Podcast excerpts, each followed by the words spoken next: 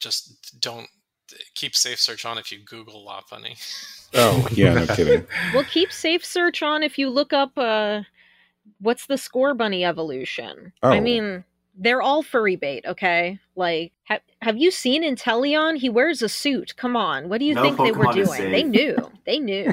I feel like they have to know at this point, definitely. That's, that's Oh, yeah. Like- that's so sad and so true. I mean, have you seen Incineroar? I'm just I'm just gonna leave it at that. That's that's, just They that's know. an extremely good point. They Yeah. made him ripped. yeah. Incineroar can get it. I mean, that's that is what people believe out there in the wide wide world.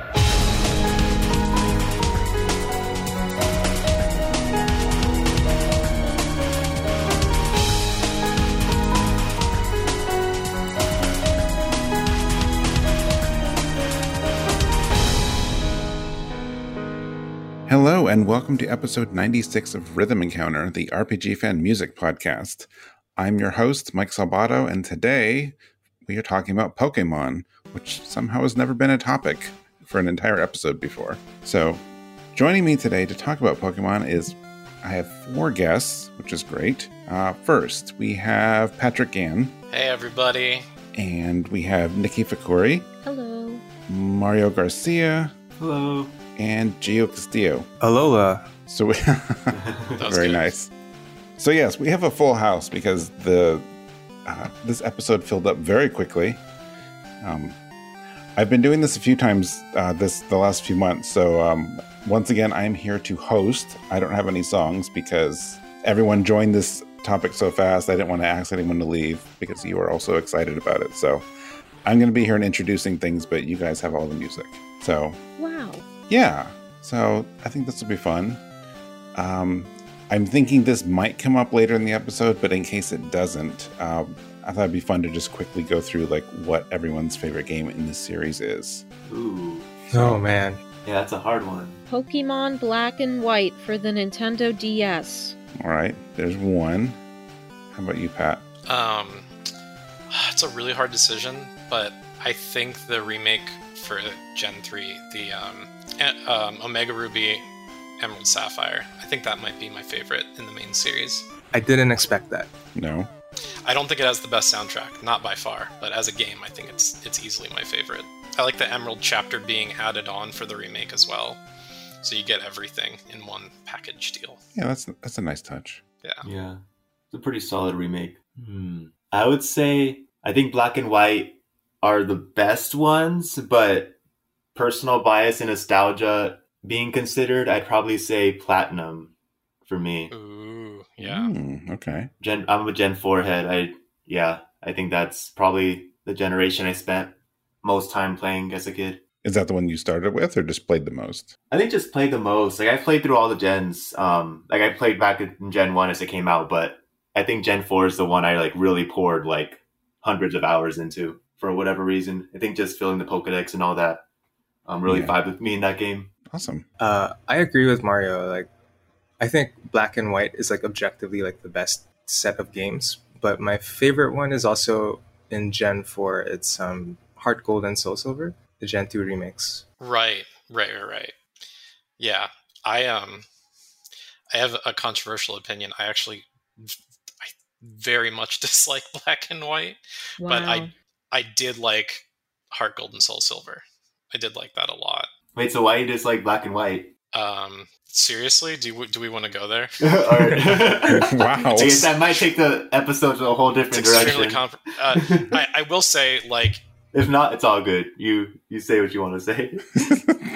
I think if you played both, like the one and two, like if you play Black and Black Two, like as that as a whole, I think is a very good experience. But Black and White, like where they leave off and the story that they were trying to tell, either either the localization was poor or it was just a very garbage story, in my opinion. wow. Ooh. Very Ooh. wrong opinion, but you know, that's, That's okay. very We can't all be right.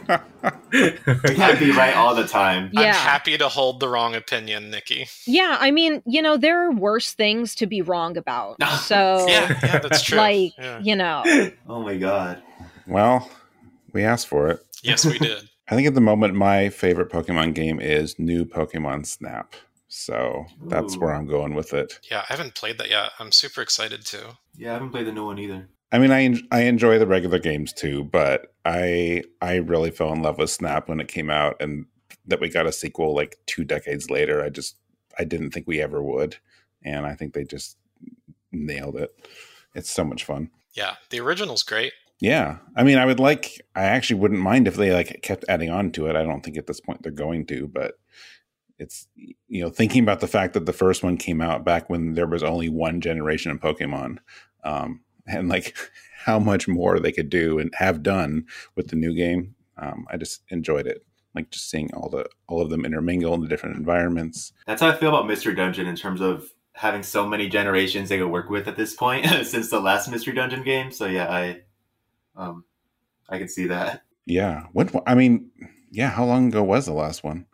So think- Super Mystery Dungeon was the last new one, and they were at Gen 6 at that point. When they released XD, the remake of the originals, um, they ran pretty clearly, I think, through Gen 3 or 4, and then they had a handful uh, up through, I think the last thing listed was Sylveon, so they got, you know, the Gen 6 fairy type um, evolution of Eevee, but it wasn't like everything up through that. I think it was like Gen 1 through 4, they had done all of them and rendered the art in that style. But yeah, if they made a new one, um, a new mystery dungeon, it would be able to include 7, 8, and 9. Yeah, that'd be fun. All right. Um, I guess we can go talk about some music. Uh, I I, Oh, I yeah. did this thing several several episodes ago, and I said I was going to keep doing it, and I made the mistake of not doing it after that. Um, so I I have it in my templates now for my notes. Uh, so I want to get back to doing this, but uh, I I like it when we have games on the show for the first time because even though we've had you know a thousand plus songs over the lifetime of Rhythm Encounter, it's very common that people come on and bring a game that's never appeared. So I, th- I always think that's fun. So we've had several Pokemon tracks and games on past episodes, but three is it three? Yeah. So three of the games today have never been on. Um, it's not a major spoiler if you're looking at the track list, but I will say that we have a track today from Pokemon XD, Gale of Darkness, Pokemon Masters EX, and Diamond and Pearl. I'm actually really surprised Diamond and Pearl never made it on here. Oh wow, yeah. So yeah, so those those tracks today are the first time the game's ever been on. So I am happy we have them. So um, we're gonna get started now. Uh, Mario, you have our first Pokemon track today. Yes, I do. Um, all right, I'll go ahead and dive in. So, yeah, we're going to start us off with Goldenrod City, which is from Gen 2, um, Gold and Silver.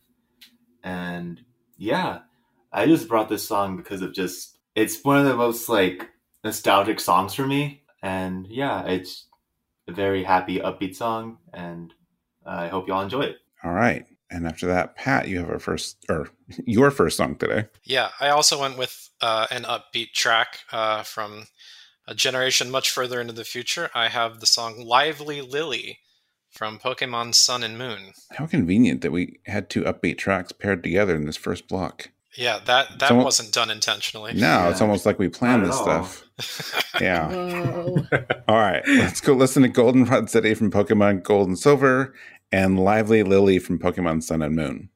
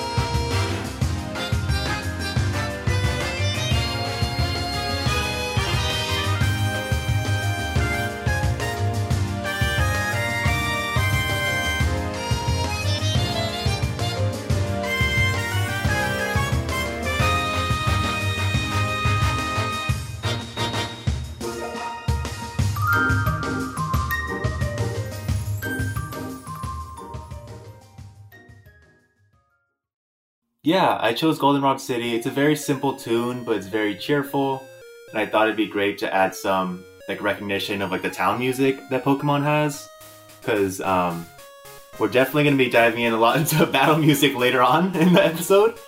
But um, yeah, I thought that this would be a really cool way to balance out sort of the town themes of Pokemon as well. And also, it's just so nostalgic for me. I feel like I prefer this version to like the remake version from Heart Gold Soul Silver. Um, and I think that might just be predominantly based on nostalgia, but I don't know. It's just this makes me think of um, playing Pokemon as a kid and that sort of like magical feeling of that. But yeah, it's very upbeat, very classic. Makes me think of Gen 2 instantaneously. Yeah. Regarding the remakes, you know, I think when you when you try to up upgrade um, a chip tune from like Game Boy or Nintendo um, up a generation, especially on Game Boy Advance or DS, um, it's a really hard translation, and I found like especially for like comparing Gold and Silver to Heart Gold Soul Silver, I often com- uh, find myself preferring the original Game Boy music. Um, also, regarding this pick, I think Golden Goldenrod City among the various town themes in Gold and Silver, um, I think it's it might not be the most like popular or famous one, but for me, it's the most memorable one. Um, it has yeah the the nostalgic weight that it carries is really strong, and I only played this game in the last year, so like for the first time. but I like I still feel it, you know. Yeah, no, for sure. It just has that like in the song as well. On on top of like the nostalgia factor of like me playing it as a kid, it also just sounds like a nostalgic song. It has that sort of whimsical whimsical nature to it. Yeah, no doubt. I associate it with like um, dying to the Miltank. yeah, Whitney's Yes. Miltank. Yeah, yeah. I, I also hatching eggs, like running up and down just to hatch that first egg. Yeah, true. I like how the um the original has that like on beat tempo, which to me kind of like matches that desaturated tile set. Like classic Pokemon uh, Sugimori art was all that really desaturated watercolor, and as the Mhm. series goes on, it becomes more uh, saturated. Not only Sugimori's art, but all the new artists they've brought on, and like the graphics of the games also kind of um uh reflect that and i feel like when i think about the uh heart gold soul silver goldenrod city being uh offbeat it kind of gives me that sense uh of like well it's it's more saturated now. It's literally more lively. You also have the running shoes so you can literally hop skip and jump around whereas like the original um goldenrod city it almost feels like you walk in time to the beat because it's on beat. And i, I think it's uh I, I think it's fascinating it's interesting to me Ooh. Yeah, That- that's It's a really interesting. good insight. It is. It is. It, it would change your perspective. Maybe that's maybe that's why you guys didn't feel so strongly about the remake Right. in some ways. Yeah, I think contextually, when you think about the the Heart Gold Soul Silver version, it it matches what they were doing in the remake better. But yeah, yeah. there was a reason why they changed it up the way they did. Gosh darn, Nikki, you're so smart. Oh, thanks. I appreciate it. Oh, the other thing too, though, that I like, I will give points to the remake Goldenrod City, is that the um the bike theme is still essentially the same and on beat, so you basically get both. Whereas in the originals, the bike theme is essentially just a sped up version, still on beat. So there is some some value here, even if uh, I mean like Gen 2 Crystal version was my first video game I ever played, so it's also very nostalgic for me, but there's there's some merit to the to the remake version. yeah, like Patrick was saying, it very much does like fit into what the remakes were doing more. But um, yeah, no, definitely, I see that. Yeah. All right. I think we're ready to move on.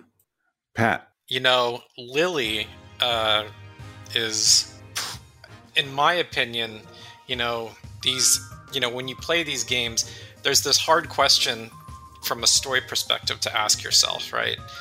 Are you the player, the protagonist? Like, are you like the actual central character of the story, or is that character you follow around all the time, the actual central character of the story. And I feel like for Sun and Moon, like for me, Lillie is my hero um, for a lot of reasons. Um, Lillie's theme actually appears three times on the Sun and Moon soundtrack, which I actually finished drafting a review for and will come out sometime before or after this podcast um, as we see fit. But I've been studying the soundtrack, and I love that Lillie's theme has a standard version, this upbeat, lively version, and I think near the end there's like a like a more subdued, sorrowful version. And you know, Lillie as a character undergoes a bit of a transformation herself. First, kind of just being something of a a wanderer who, who also has some position of privilege that she didn't ask for, um, but seems very averse to becoming a Pokemon trainer. Um, but it does not stay that way for her. And I just love her and Nebby so much. And I think the lively version of her theme, where she's she's feeling upbeat, she's traveling the islands of Alola, feeling good. Um, I just love the whole Sun and Moon soundtrack. But Lillie as a character theme, um, you know, often when you think of character themes with these games, you think of a character you're about to battle, so they'll have a character theme and then the versus theme, and it's not that case for Lillie.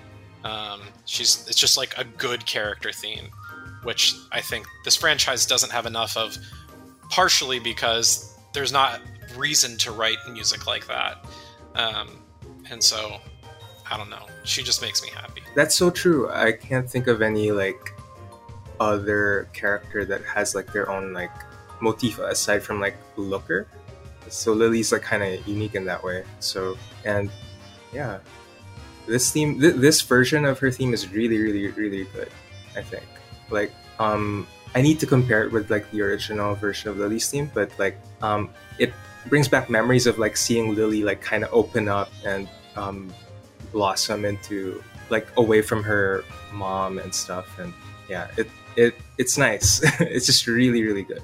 Yeah, it suggests growth. It kind of makes me think of like the iconic moment where like Garnet cuts her hair in FF9. Like, like these these people grow and change, and and I think you know story isn't always like the highest point of interest in a Pokemon game, but I think in Sun and Moon they did they tried really hard with it, and in my opinion, I think they did well. And Lillie is like the example of that for me. And I don't think you know with without the music, I don't think it would have sold as well like in my mind, in my heart. I'm getting expressive about this. yeah, no, I love me a character theme that grows with the character.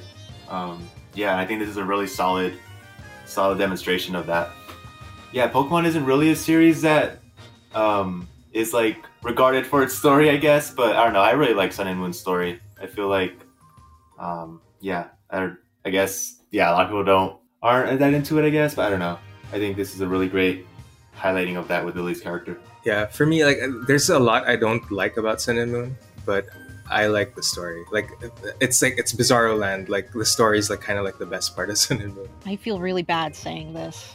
Um, as as someone who really cares about Pokemon stories, I really didn't like Sun and Moon, but but credit where credit is due. I do appreciate the fact that Lillie's theme does transform along with her throughout the game. I can think of another character who does this.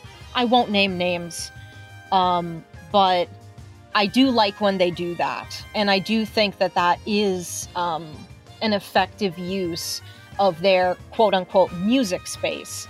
Because, yeah, like as the character changes, you want to hear that reflected in in the music right? Like in in lively lillie the pizzicato and the chimes they feel very like lillie to me. This is like how lillie kind of is innately but then when they start bringing in like the extra instruments uh partway through that's kind of indicative of her change and how she starts to become a little more independent so that is really appreciated no doubt, no doubt. Well, my uh, when I started writing down notes for this, I started writing down how uh, I thought it was. I, I liked it because I don't know Lillie, but I did like the fact that the song has this like tropical island feel. And then I looked up which game it's from, and then I realized that's pointless to bring up.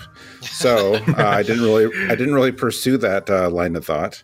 But not that's just that's just the cohesion in like the entire game soundtrack. They they don't miss that very often. They try to keep that vibe throughout a lot of the soundtrack. Yeah, I mean that's great then, because I mean yeah. it, I got that sense.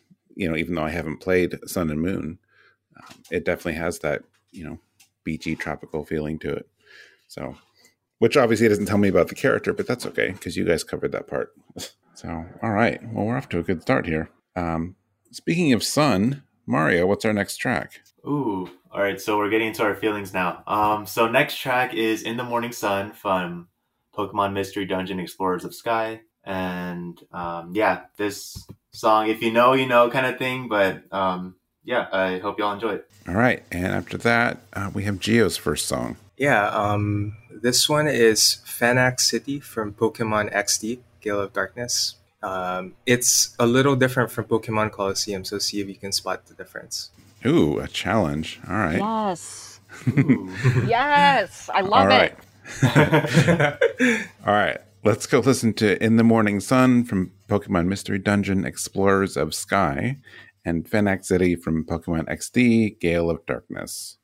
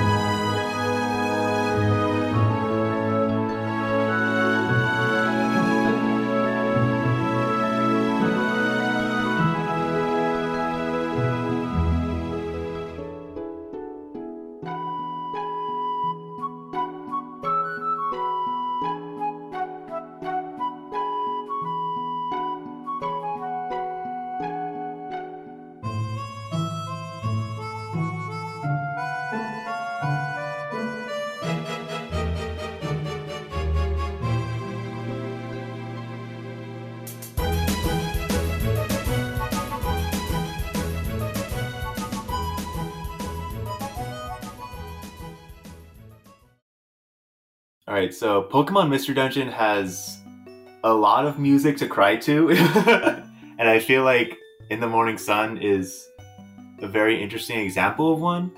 Um, like the Lillie song we just listened to earlier as well, this is very much a song that goes with what the story's telling in the particular scene that it plays in. Um, and it plays towards um, the end, towards one of the last special episodes, which is like the extra additional side content that Pokemon Explorers of Sky came with. Um, but yeah, this is. It's hard to talk about the specifics of it without like going into spoilers and all that. But I do want to keep this pretty, pretty vague and spoiler free. But um, I will say that the song juggles a variety of emotions and it captures the scene in particular very well, um, with elements of sorrow, but also like hope and like it's very much a song that I believe encapsulates kind of the message of the game. And yeah, um, also the build up to the moment about one minute and 25 seconds in is really hype. So that's that's something else too. But yeah, it's a very powerful song, and I applaud the composers for being able to juggle so many different um, emotions in one piece. See, I didn't know. I didn't know it was a sad song. I could see Yeah, it being exactly, used yeah. as one, but without knowing the context, I just got it as this really like chill vibe to it, which I enjoyed. Um, although I guess I'm I was supposed to also be sad. you don't. That's you don't have to. interesting. Yeah, 'Cause, you don't have to feel any certain sort of way. You can Oh. feel however you want to feel. All right. I mean, I will say, I mean, even though we were just talking about our our real life bunny uh, off air, uh, when I was listening, when I was listening to all this stuff to take notes, when this one came up, she came over to my chair and just like, she likes. Sometimes she just lays down, but sometimes she kind of like flings herself onto her side. To that's how she relaxes, and she just chilled out, starting with the song. So I'm like, I'm like, well, all right, this works out pretty well then. that's so interesting. Yeah, for me, I feel like it's well. I think Mystery Dungeon has a lot of sad songs. So maybe that's just me associating it with that. But I don't know. I feel like, or maybe sad's not the right word. Maybe just like emotional and like. Yeah, Um, I think it's very hopeful. I think that's probably a better word of describing it. But, but yeah. Yeah, when I listen to this, I I have not played this game. The only mystery dungeon game I played was like half of Red. Um uh but my thoughts were like this sounds about as sad as everyone tells me this game is. um but it has it does have like this hopeful kind of feel where I kind of imagine this as like a cutscene theme after either like like a a sacrifice is about to happen or like a sacrifice did happen like a we won but at what cost? is kind of what it gives me. And i'm like i'm i'm sure that's what it is because everyone insists this is like the gut wrencher game so that's kind of like the vibes i got from it. Yeah. I feel the hopefulness in it, but it's also like, mm-hmm, yeah. I mean, I, I would probably be uh, putting on the tear shields if I was hearing this in context. Yeah, definitely the tear shields. Um, yeah, no, that's pretty accurate assessment. All right, we're doing it. Yeah, I mean, okay. Let me let me just read um, some of the comments like on the video.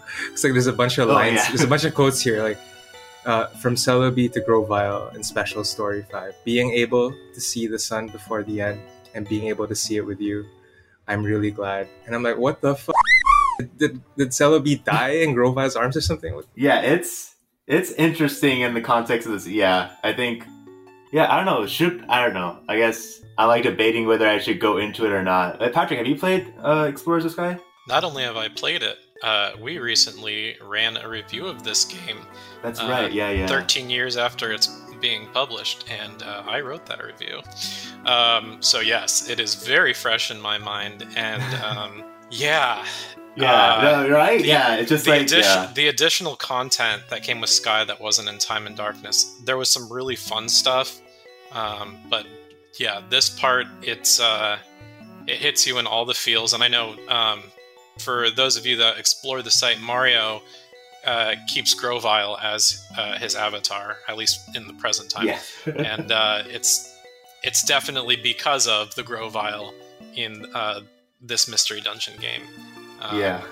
like an incredible character, um, one of the best written characters in all of the mystery dungeon Pokemon mystery dungeon games. Um, yeah, I don't know, Mike. Can we spoil it? I think at this point we've warned enough that if someone wants to hear about it, they can. Otherwise, maybe skip ahead a few minutes. Yeah, I think I spoiled it already. I think, but Kind of. Yeah. it's all good though. Yeah, so the specific details, I mean, it isn't that anyone died necessarily. It's more like um, Grovyle um, comes from an alternate timeline where the world like stops, like time stops, because of some stuff involving um, the the Diamond and Pearl legendaries, um, and um, Grovyle is the one who goes back in time to like try and save time, and he's through you, like the main characters that you control, you end up doing so. Um, and that's covered in Time and Darkness. But in Sky, um, there's this additional episode added where you get to see um, the like the fight that that Grovyle uh, faced on on his side to make sure like this like alternate universe where the the world was coming to an end that the bad guys there didn't come back and ruin everything. Um, so it's this very tragic thing uh, where like they're fighting to make sure the world goes on, but their world and what they know is doomed. And so uh, Grovyle and Celebi, like their world is basically disappearing in this song, like forever. Oh man. Yeah, so it's like an Yeah. alternate universe, bye bye death kind of thing. Oh man. Wow, that's deep. Yeah. And the hope is for like the future that they saved or like the future that the main character comes from Yes. It's gonna like continue on. So yeah, that's why yeah, I feel like this song does a good job of doing that, but yeah, it's also kind of a lot to explain, so I was like, I don't know how but I think Patrick did a really good job. You just explained the plot of Fire Emblem Awakening, so no worries. Which also, when you said uh, emotional song from a game, um, that song from Fire Emblem Awakening, "Don't Say Her Name," yeah. um, yeah, that's another powerful one about a character who dies. Yeah, and there's like a dragon in Fire Emblem Awakening. Yeah, I get It's the same game. I got it. I gotcha. They're- All they're right. Basically I the see same They're basically the same thing. Yeah, I yeah, let's go. I wanted to note real quick about the music. Um, so none of the Mystery Dungeon games have published soundtracks, but every single game has reliably had a sound test menu where as you go through the game it unlocks more songs. So by the time you finished it, you have the whole soundtrack available to you. There's a lot of reused music from the first game all the way through to the current ones, and uh, even so, there's over like there's like over a hundred songs minus jingles. Like it, they're big soundtracks, and the team behind these soundtracks is um, a company called Noisy Croak, led by Hideki Sakamoto, and um, they do really good work. If anyone remembers that PSP game, um, oh gosh, I can't remember the name. Uh, In in Japanese, it's like Mugen Kairo, the Infinite Corridor. It's that perspective shifting one that's black and white, and you make the guy walk from like one thing to another. Oh my gosh, what's the name of this game? Mike, help me out. I I I- I'm not sure. Uh, Based on that description, I'm not sure. it kind of looked like Monument Valley, but it's all black and white, except like these. There's like a little guy who auto walks, and you shift the perspective to like allow him to like walk in places where it shouldn't be possible to walk. Oh, oh boy. Echo Chrome, Yes. Echo Chrome, Yep. and Echo Shift. Hideki Sakamoto and his team did like all of those really cool string quartet pieces. That's who they are. Uh, so their team is awesome, and they've done like pretty much all the music for all the Mystery Dungeon games. And so those games have they have a different feel in terms of like their soundscape and their style compared to the mainline Pokemon games, but uh, they still fit with the visuals and the combat and the story. It fits everything really well, and I just I really love these soundtracks, and I wish they would get retail publication. You'll hear me complain about that a lot. Yeah, the Mystery Dungeon soundtracks are bangers. Sounds like I need to play them finally. Um, I've only ever played like the Shiren the Wanderer games, and yeah, I need to branch out. yeah, the Pokemon games are a lot more accessible. They're they're like less punishing and have better like objectively better storylines. Like they're very interesting. And I love Shiren the Wanderer, so keep that in mind. Wow, you know what else is interesting? Phenac City. Cool That's transition. I like Cool it. transition. That's a good go. transition. Yeah. Gio, tell us about Phenac City.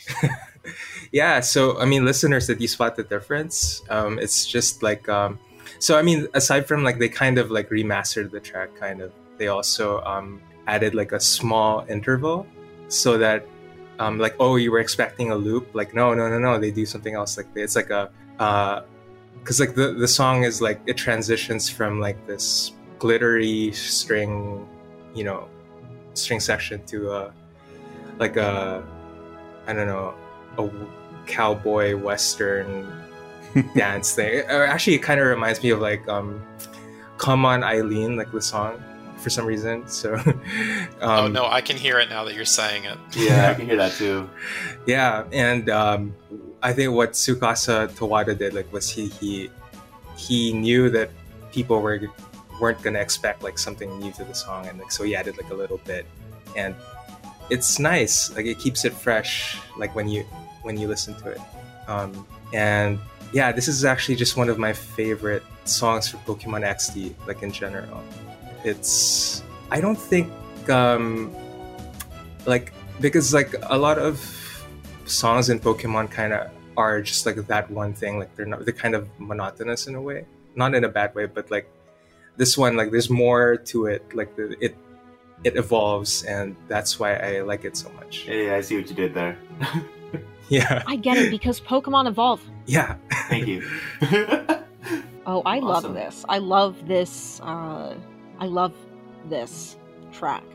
This is a good track. I even in the original, I love how it goes from those like calm but kind of like uh like clean sounding uh strings into the uh harmonica cuz that's that's that's what Orre is all about, right?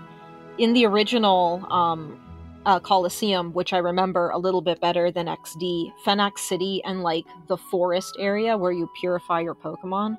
Those are like the only two like neat places. The rest of it is really like grungy and gritty, but it has that like they use the harmonica so much. So it's really nice that like Phenac City still has it because it's like, yeah, okay, this is consistent with the rest of the region, right? Just because it's uh, you know, more pristine doesn't take it away from from the rest of Orre.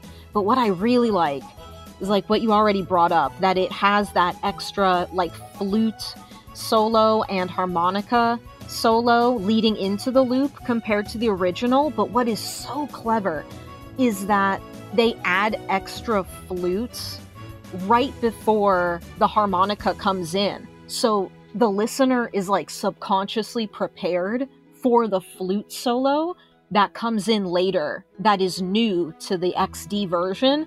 Oh, it's so good. Love it. Absolutely great, fun, uh, fun Phenac time. Yeah, you put it so well. It's so Oh, good. thank you. Yeah, I think that's really neat that it's not so much as an arrangement as it is an extended composition. It's like here's the song, oh, but like a Billy Mays moment. But wait, there's more. um, yeah, it is really cool. I also think we should know. I mean, not everyone who's listening may be familiar with like the different um, regions in all the Pokemon games, but the Orre region, uh, which is not part of like what, any of the, like the main series games, but was specific to Colosseum and XD. Um, uh, forgive me if I'm wrong, and correct me if I'm wrong. Uh, but it's supposed to be like American West, American Southwest, like like with the uh, building of railroads and early industrial revolution. Um, I Yeah. believe that's correct. I want to say it's uh Like, isn't it patterned after like parts of Arizona? And, like, I was gonna say Arizona. Yeah. Yeah.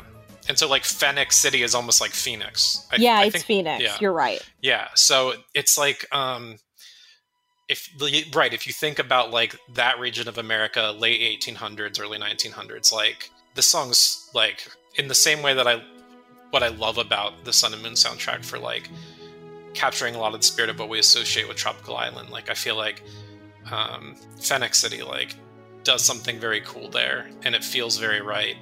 And also and you know, people can make fun of me for this, but one of my favorite movies that has that similar sound of that is uh, American Tail 2 Fievel Goes West, uh, the animated film with a mouse. Um, Hey, there's nothing wrong with those movies. those movies are freaking great. I am I I will support you if anyone complains about that. the that soundtrack is a personal favorite, and I feel like, um, you know, not necessarily like the the fiddle sound or like necessarily like what we would associate with a saloon, but a lot of what I like about the Phenac City soundtrack or the song, specifically the XD version with the flute and a, a little more liveliness to it, uh, is what I imagine about like um, like a town starting to grow and boom in the face of like a desert all around it. Yeah.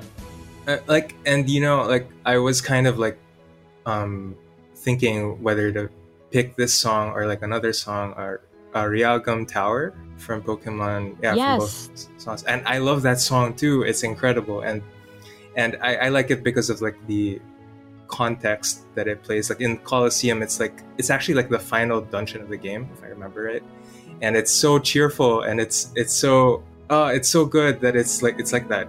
Yeah. I'm gonna be real with you. Genius Sonority's composers are top notch. Um, they did the uh, Pokemon Trozei and Battle Trozei um, soundtracks as well, and those are just bangers all around. Like Yeah. Genius Sonority, they live up to their name. They, their music is fantastic. All Yeah. of so it. good. Yeah. Yeah, I can literally just listen to the entire Colosseum soundtrack, just like from start to finish. It's so good. Yeah. Oh, the battle music for that game's so great too. Oh Um, yes. Even for just like random grunts, and yeah, it's just a great, great soundtrack. Um, yeah. One more thing I wanted to say about um, Phenac City, real quick, um, is that yeah, I didn't even realize that that extended part of the song wasn't like in Colosseum in terms of like my memory. Like the fact that like that's the version of Phenac City that I remember. It's like, oh, that's what Phenac City sounds like. I just retroactively assumed that that was in Colosseum as well, but after having played both games, so that's funny. Um, but yeah, no, that's I guess that's how- how much more, um, or how much more that song says Phenac City to me than the Colosseum version did. You know what else is um not a city? A lake. True. That's so true. I never True. thought Have you ever that. thought about that? Have I you ever really sat that, down and thought about that Wow. statement? Wow, you're so right. Except, isn't Surapolis like kind of a lake and city? Now here, now you see, now that's interesting because what does that say about society? Once again, That's an Uh, excellent transition. Yeah. once again, MVP for most interesting person uh, on a podcast goes to Nikki. Thank you. Yep. So good. Well, Um, since we talked about Oris, uh, we can talk about uh, Oris Wallace later. But for now, Oh we're gonna maybe take it a step uh, forward and back, and we're gonna talk about Gen Four instead. Well, we gotta we gotta take a break for the listeners to hear it. Um, so we are going to be hearing uh, Lake, the Lake theme from uh, Pokemon Diamond and Pearl, and that and that's a song that I picked for this episode. And then Nikki, you picked one. That's right. It has nothing. Well, actually, if you think about it, it kind of has to do with a lake because an ocean is basically a big lake. And the island of Pasio is an island in the middle of an ocean, a big lake. And who created Pasio? Lear. So we're going to be listening to Battle Lear from Pokemon Masters EX, once known as Pokemon Masters. And yeah, lakes, people, society. Pokemon, let's go home and sleep. I I think in a future episode, Nikki, I'm actually not going to set any logical order to the tracks. I'm just going to throw all six or eight together and then see how you can connect them. Oh, perfect. Oh, I like that idea. I wasn't I'll sure how it. these two connected. I didn't think they would, but you made it work. Yay. I'm All right. glad. Let's go listen to Lake from Pokemon Diamond and Pearl and Battle Lear from Pokemon Masters EX.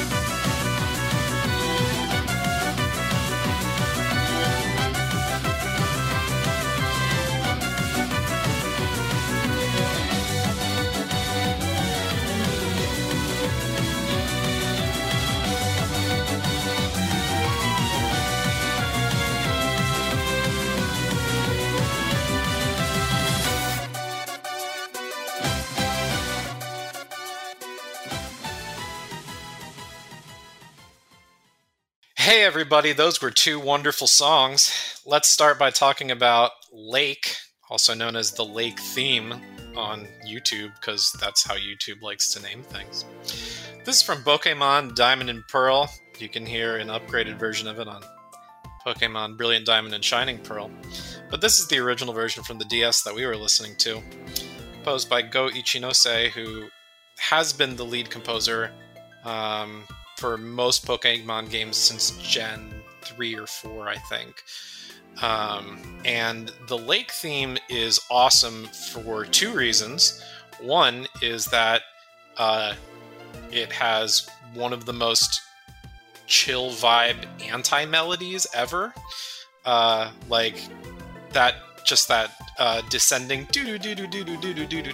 It's not really a melody. It's more like a decorative effect, um, and it's awesome. But the second thing is uh, Lake Theme does a fun little thing called metric modulation, um, which is where you change from one time signature to another, but you don't change the tempo, you don't change the beat. But so it's just like you were counting in six, and then all of a sudden you start counting in eight, but you never change what that pulse is. And so the A to the B part of this song does that. And if you want to understand that better, um, a couple months ago, we actually had the pleasure of interviewing uh, a guy who goes by the name 8-Bit, and he runs a YouTube channel called 8-Bit Music Theory.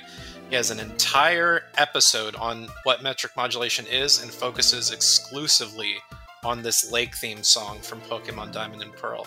So you'll find that uh, link to that video in the show notes. Highly recommend everyone watch it. You'll learn a ton about music theory, and you'll listen to one of my favorite songs from this entire franchise. It is a very cool song. Cool because it sounds like winter, like Sinnoh. Nice. Yay, Hokkaido. Yeah. I also feel like the the upbeat segment that leads into the loop is also like very Sinnoh. Like there are a lot of uh diamond pearl platinum tracks that do that kind of thing and it's a it's it's a very nice like indicator like oh I know where we are. I don't need a map to know. I'm in the cold world. Neat. I I think this is a really good like this is a Sinnoh song and I like that it is very recognizable as such. Yeah, it's quintessential Sinnoh And I never noticed the metric modulation thing before. And now it's it's a much more interesting song now that I know about that. Incredible. Yeah, once you notice it and like it's been pointed out to you that it's there, you'll never like unnotice it, and it's great. It makes you love the song that much more. Yeah, it's just a beautiful theme. Um, I feel like yeah, Lake Theme's definitely up there for me as well in terms of one of my favorite songs from the franchise. And yeah, like hearing it in um, or like hearing kind of the rendition of it or parts of it in Legends Arceus recently just got me nostalgic for Gen 4 again. But um, yeah, no, this is a really great song. I feel like I know the song, but I don't know why. It's Because just that good. Did you play Legends? Yeah, but not not a whole lot yet. It's just weird Okay. because I, I don't know if I maybe I just heard it in some other playlist, but it came up and I'm like, oh, I know this, but I don't know why I know it. It's just I guess it's just that catchy, um, and it just got stuck in my head that immediate. Maybe I just think I know it from somewhere. I mean, if you are familiar with any other like uh Sinnoh location tracks, it could be like catching those similarities Maybe so. Yeah. because the Sinnoh music is very, very cohesive Mm, okay. in that way. Yeah, I agree. Uh, especially when it in the B section where it, where it cuts to the straight four instead of the six eight. Um, that very much feels like a lot of the other routes and town themes. Like it's very built for it. Yeah, it really like reminds me of those like northern like all white, all snow blizzard routes. Mm-hmm. Yeah. Yes, Mm. absolutely. A very cool song. Hey, you know what's even cooler, Nikki? What? Cool songs from Pokemon Masters EX. Oh my god, that's true. Wow. Have you heard of Lear? He's a cool guy. He's the owner and king and creator of Pasio. And his battle theme from Pokemon Masters EX, once known as Pokemon Masters, is one of the original uh, compositions for the game.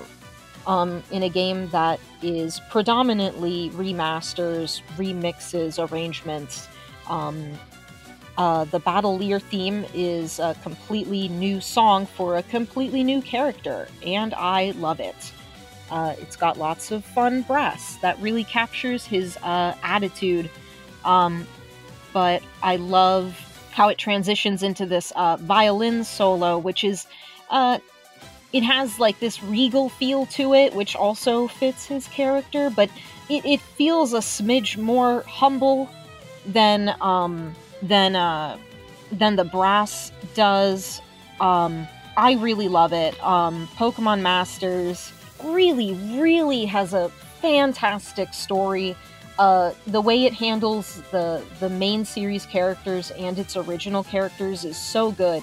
Um, King Lear has a really, really great character arc, and uh, it just uh, this song really, I feel, captures all the facets of his uh, character of like well he's he's a bit stuck up but he he really wants things to be uh, as good as they can for everyone else's sake not just his own and it's just a great battle song to jam out to on top of all of that uh, and it's it's really great that um we can get a, a fantastic original uh, song piece out of masters, not just fantastic uh, arrangements. Yeah, I think this is a really important point that you know a lot of these gacha games that take an entire franchise and push everything together, your soundtracks are going to primarily be um, direct lifts or remasters and arranges from all the other different games. Um, but then they tend to insert whatever that game's original characters and original plot is and have a couple of original musical themes. And I think it's really important from a development standpoint that those original themes uh, really stick the landing, not just in terms of catching the listener uh, and like making them like it, but also fitting um, again sort of the soundscape of the franchise. So in the case of Pokemon, you know the the battle themes in Pokemon have always been very fascinating to me, and um, I think what I like most about uh, King Lear's battle theme is uh, the B section, uh, like you said, the violin part. Um, it's it really stands out as something um, like a little different, a little like I'm not used to hearing this uh, with most Pokemon battle themes. Um, but um, the whole song from like a harmonic chord progression kind of structural approach feels very much like a Pokemon battle theme. So you get this layer that you wouldn't expect that feels really good, and I imagine matches the character well. Um, but then the rest of the song, it's like, okay, I'm still definitely jamming out to a Pokemon battle theme, even though there's something cool and different going on. Um, and the only thing other one, only other thing I want to say is interesting choice that they named him King Lear. I imagine he's uh, somewhat more likable and less uh, debaucherous and uh, garbage than the Shakespeare King Lear. Yeah, a little bit. Yeah, just a little bit. A little more admirable. No, he's really great though. No, oh, I, I great! really then a love lot him. more admirable. no, he's he's fantastic. I loved him from the beginning. Um, wow. I mean, like he started off pretty obviously like a nasty kind of rival character, but you knew he had the potential to better himself, and oh, he does, and it's so fantastic when when it finally happens, and it's like, wow, love it, love this for you, my man, wow. Yeah, um, for me, uh, all I want to say is like the B section kind of gave me Xenoblade vibes for some reason. It sounds like a Xenoblade song. I forget which one. yes, I agree with you. I agree with you. Yeah, That So- fits. it's, it's the one that goes. "Da, na, na, na, na, na, na." I think it's from Xenoblade 2. Yeah, it, it sounds very similar, and I love that feeling. I love the feeling it gives me. It's very epic, for lack of a better term. I, I had the sense that it I that it reminded me of something, but I couldn't pinpoint what it was. I just knew it was something that I it wasn't a sound I normally associate with Pokemon, uh, which I I thought was pretty interesting. I enjoyed it. It has some like lighter and upbeat stuff that I would expect or in some other Pokemon battle themes, but I liked that it also went somewhere else that I wasn't ready for. So it was pretty fun. Yeah, the song slaps. Yeah, that's all ro- we really had to say. Yeah. Well, you know what else slaps? Um, this one character's theme, who also has a fantastic arrangement in Masters, but we're gonna we're gonna talk about the original th- uh, battle theme of this character. Our good friend, the girl who knows the hearts of dragons, Iris. Yes. Wow, Who's who's bringing that song to this episode? Uh, whomstov. hmm. me. It's me.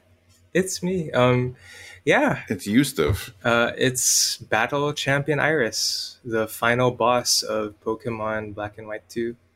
And it's a banger. Do we have any more music from the Unova region coming up Oh after that song? Oh my god! What if I told you there was an all new Pokemon Masters EX arrangement for a decisive battle with kind of the final boss of Pokemon Black and White, that being N? Except maybe, maybe this arrangement isn't quite what you expect? Oh my god. Wow.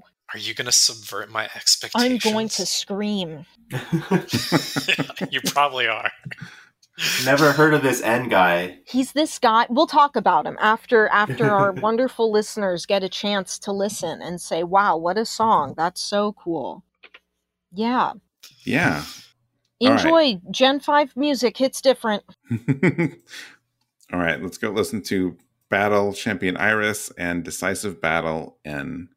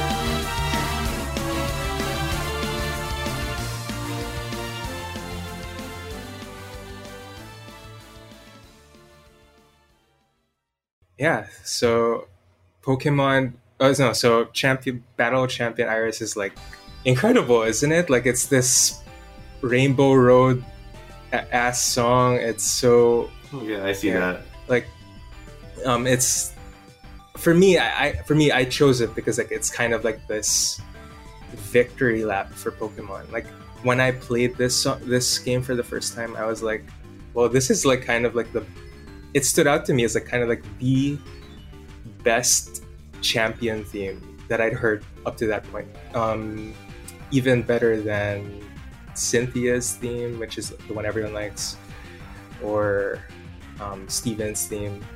I, I just really like this one, and it's because there's so much going on. It's never like staying in one place. Like it's start, it's it's joyous. It's um, aggressive. It's yeah. It feels like a, a summary of everything that Pokemon is about, and yeah, that's why I love it.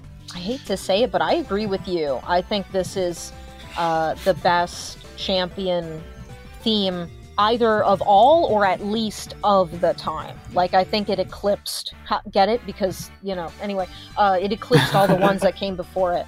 You know, it's so great because um, in the in the prequel games, uh, the champion does this interesting thing called uh, lose, and you have to fight Alder in the post game. So his uh, theme sounds kind of like you described, like a victory lap, right? This isn't the like biggest threat you're gonna face, but it's still like a worthy final boss. And I love, love, love how Iris picks up from there, right? It feels like she's following in Alder's footsteps.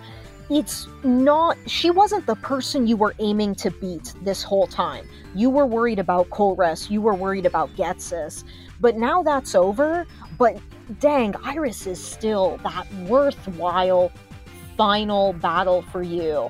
And it's so good. It's it's so indicative of like, yeah, you know, you you beat up the bad guys.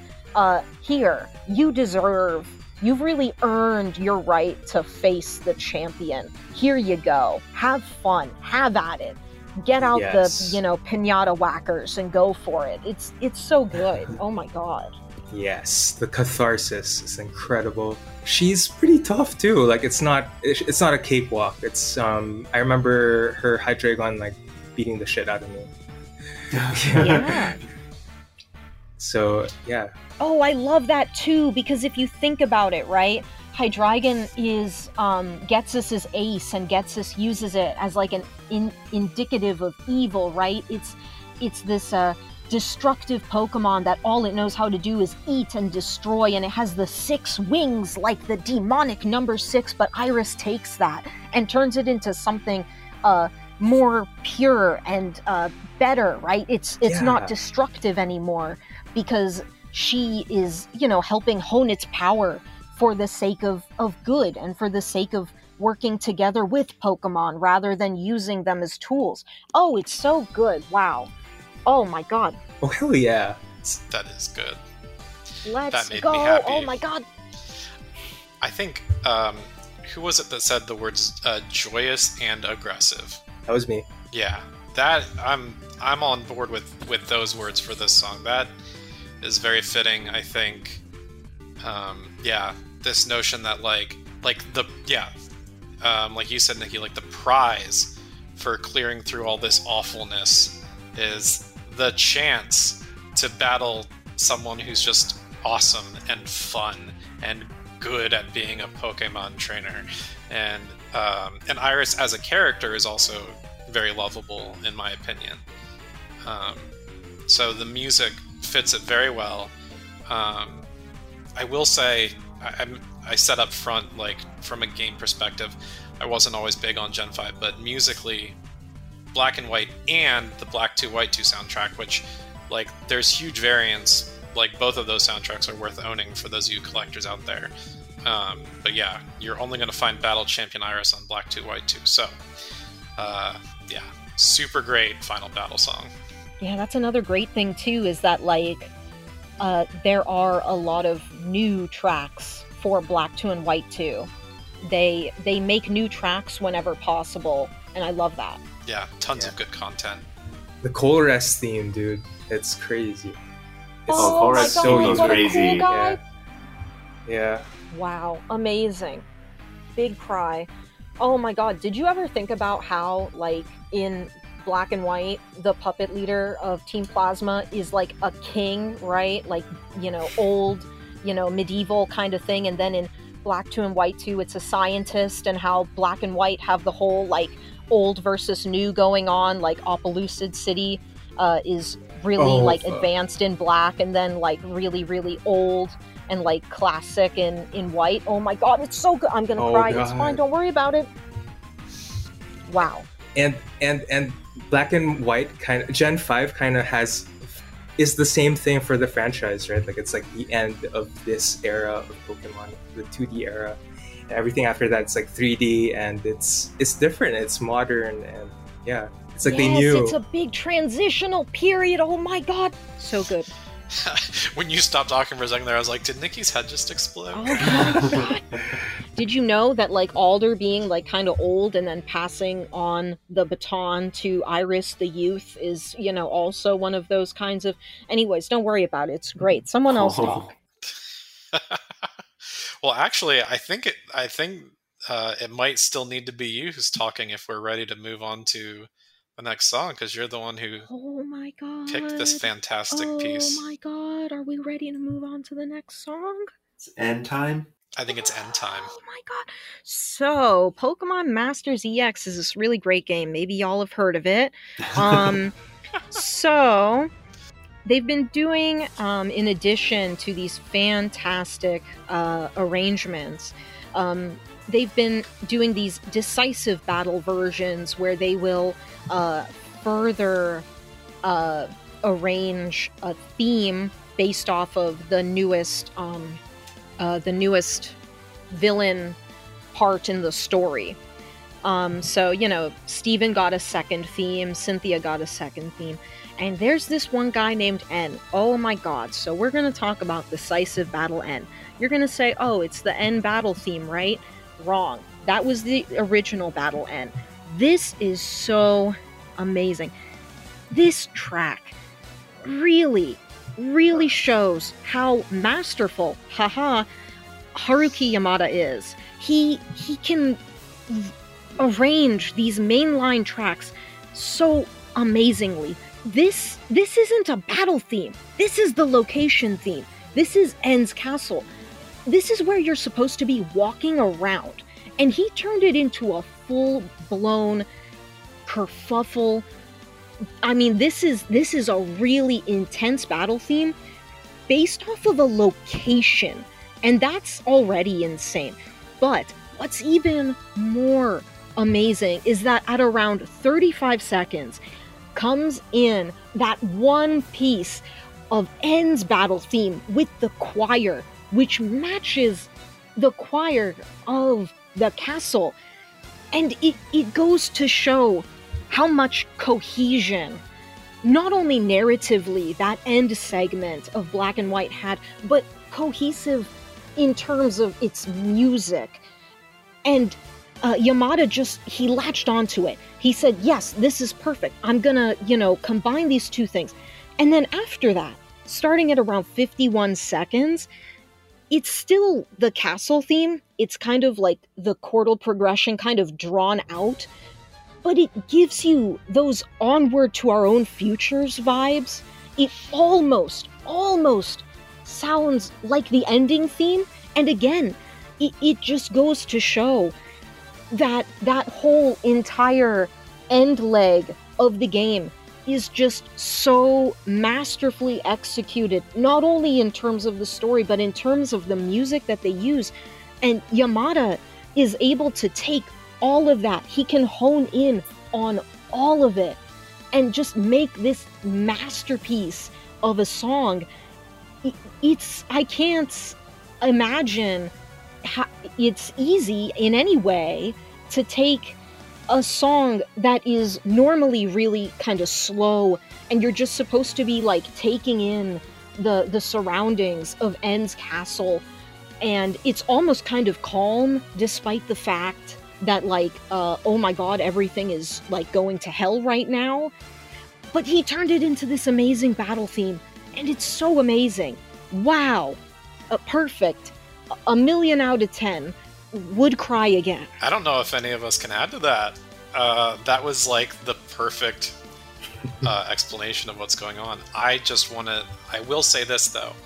Um, there's sort of a chicken and egg here about what's great about this track because you know you're speaking to the cohesion of um, the the essentially the final dungeon music, right? The castle, um, and then also like the ending, the end credits.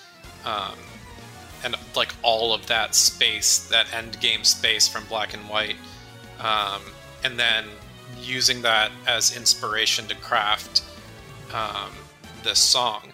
I would argue that the more impressive thing is that Yamada took those songs, which have a lot of very different musical elements, and worked it into uh, a battle theme that is also kind of a medley. Um, to me, that's the most impressive thing about the song. Not that the source material is bad. Of course, the source material is awesome. yeah he knows what to look for and, Yeah, and he, he goes some- for it I think the the 35 second mark with the choir is probably that's that's the big moment for me. Like when I heard that, I was like, okay, yeah, that's genius. Like that works. That was really smart. exactly Yeah, yeah, absolutely I feel that. I feel that. originally I picked the uh, the subway uh, boss theme uh, battle theme from Masters for a similar reason. Um, it took Alder's battle theme, which is also their battle theme, but included it just as a little little twinkle within the uh, battle subway and gear station, and it's like you you literally took a non-battle theme and turned it into a battle theme. Genius. Perfect. Amazing. Wow. Yeah, that kind of that kind of talent of of doing that sort of hidden layering of other themes is one of my favorite aspects of arranging. People who do that and do it well, I have a lot of respect for because I don't think I could do it. it's it's so cool because you know when they added n the first time they did uh, an arrangement of his battle theme and of course they used um, prisoner to a formula his uh, character theme interspersed in there which was brilliant and then when i see like oh they're they're doing a decisive battle n how do you how do you take that even further you just do something completely different wow you figured it out amazing wow Yeah, this is making me really want to try Pokemon Masters EX. Let's go. I think uh, I think the name of this podcast episode needs to be our advertisement for Pokemon Masters EX. Yes, it's- it's- exactly. This ad is selling. It is selling very well. Pokemon Let's go home and download Pokemon Masters EX before we go to sleep. Ultra soon. Ultra soon. God. I, I feel like at this point we should probably specify that uh, DeNA and Nintendo and the Pokemon Company are actually not sponsoring this podcast. Although I would love it if they wanted to, but they actually Please? are not. DeNA, please. Please. Ah, S- sponsor Nikki as a human, please. Right? I'll talk about all your amazing music. no doubt. Wait, No Doubt has music in Pokemon Masters EX? That, would, be, impressive. weird. That would be quite the crossover. um, well, I, I had a little bit to say about this one, but probably not as, as much or as in depth as anyone else. But um, I I do like how like intensely dramatic it is because I was sure it was a battle theme, but I definitely it, it made me sort of think of Castlevania. I sort of like I'm picturing walking through like Dracula's castle with a bunch of Pokemon, and then suddenly finding N at the end, and uh, that's probably not at all what it, what really happens, but I'm choosing to believe that's possible. I mean, that's what it is. That's, um, uh, N's castle emerges from underground and, uh, he, uh, extends his bridges to you so you can come challenge him. Wow, metaphors. And then you you uh, go through the castle. The music in in the original black and white is a lot slower and more uh, dramatic in a different way. But then at the very end, um, is like, "Ha, you don't have a legendary dragon." Uh, sorry, spoilers for a like twelve year old game. Um, he's like, "You don't have a legendary dragon," and then your orb is like, "Surprise, I'm a legendary dragon," and you catch it, and then N's like, "Wow, you're cool. Let's hold hands. I mean, fight." And then you fight. um, and then Ghetsis is like, "I hate you because I'm mean." And then you fight Ghetsis. And then uh, Alder and Cheren are like, "Let's arrest Ghetsis." And then N is like, "Let's go hold hands next to the opening that my dragon made in my castle wall." And then he's like, uh, dream your dream. If anyone can make your dream a reality, it's you. You're beautiful. And then he jumps out of the castle. Anyways, don't worry about it. I'll cry. The game also turns into a visual novel portion with N's full portrait showing up at the end for that part yes, too. that's why it's the best game. I'm having way too much fun right now. I love how passionate you are about this stuff, Nikki. I really Thanks. do. Ah, I'm gonna cry. I have a little N plushie. I have like, okay, I have, um, listen, it's fine. Don't worry about it. Wow. Okay. Yeah. Big All cry. right. I was really tempted to pick uh, Farewell, but I didn't do it because then I would definitely cry. Also, uh, Farewell has a very similar uh, opening chordal progression to uh, the theme of love, I think, from Mother 3. Anyways, uh, everyone stand Gen 5. That's it. That's my message. Yeah, Patrick, even you. Yes. I'm I'm starting to after Yes. this after this conversation. I'm starting to really am coming around to it Let's go. ultra soon. Yes, let's go ultra soon. well, you might you might be converting him, so good job. Yes, let's do it. Pokemon Masters and Gen 5 in one go. Let's go. Yes. That's the dream. it's the dream.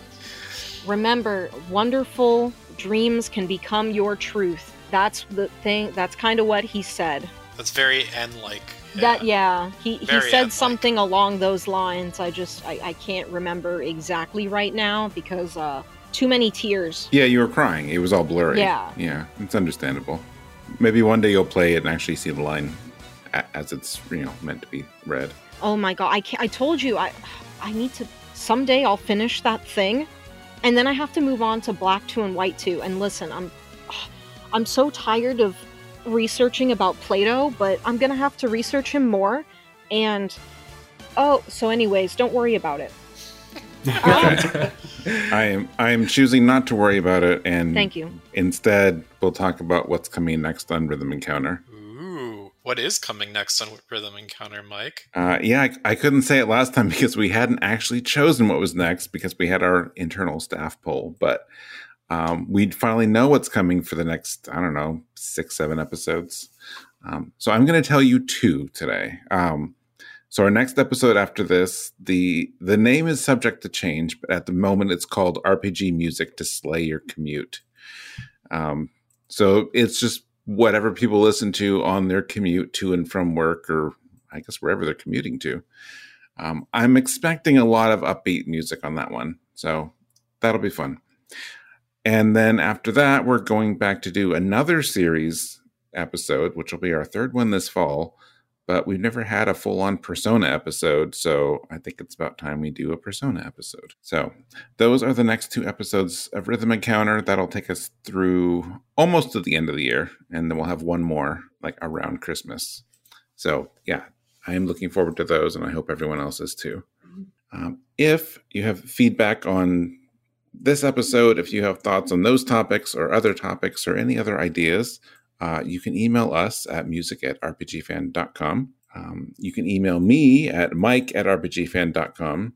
Um, for example, if you're, I don't know, the developers of Pokemon Masters EX and would like to advertise on our site, um, that's that's how you can reach me. Yes. Um, what is the best way for people to reach you, Nikki? I'm on the Twitter at otome underscore Nikki. Uh, that's N I K I. Only one K. Two Ks would be a diary, and that's just not me. All right. And how about you, Pat? Uh, I'm also primarily found on the Twitters. Uh, my name is Gameodactyl. That's the word game, the letter O, and dactyl. All right. And Mario. I'm mostly on Twitter as well. Um, exp Toony. It's E X P T O O N Y. And I'm also on the RPG fan social medias as well. So that's a Twitter, Facebook, and Instagram. All right. And how about you, Gio? Uh, I'm also on Twitter. I'm 10B star, T E N B I star. All right. Um, okay, so along with Rhythm Encounter, um, we also would encourage you to check out RPG Fans' other podcasts. Every Monday or every other Monday with Rhythm Encounter, we have Random Encounter, which is our general RPG podcast. We also talk about new news and reviews and features on RPG Fan.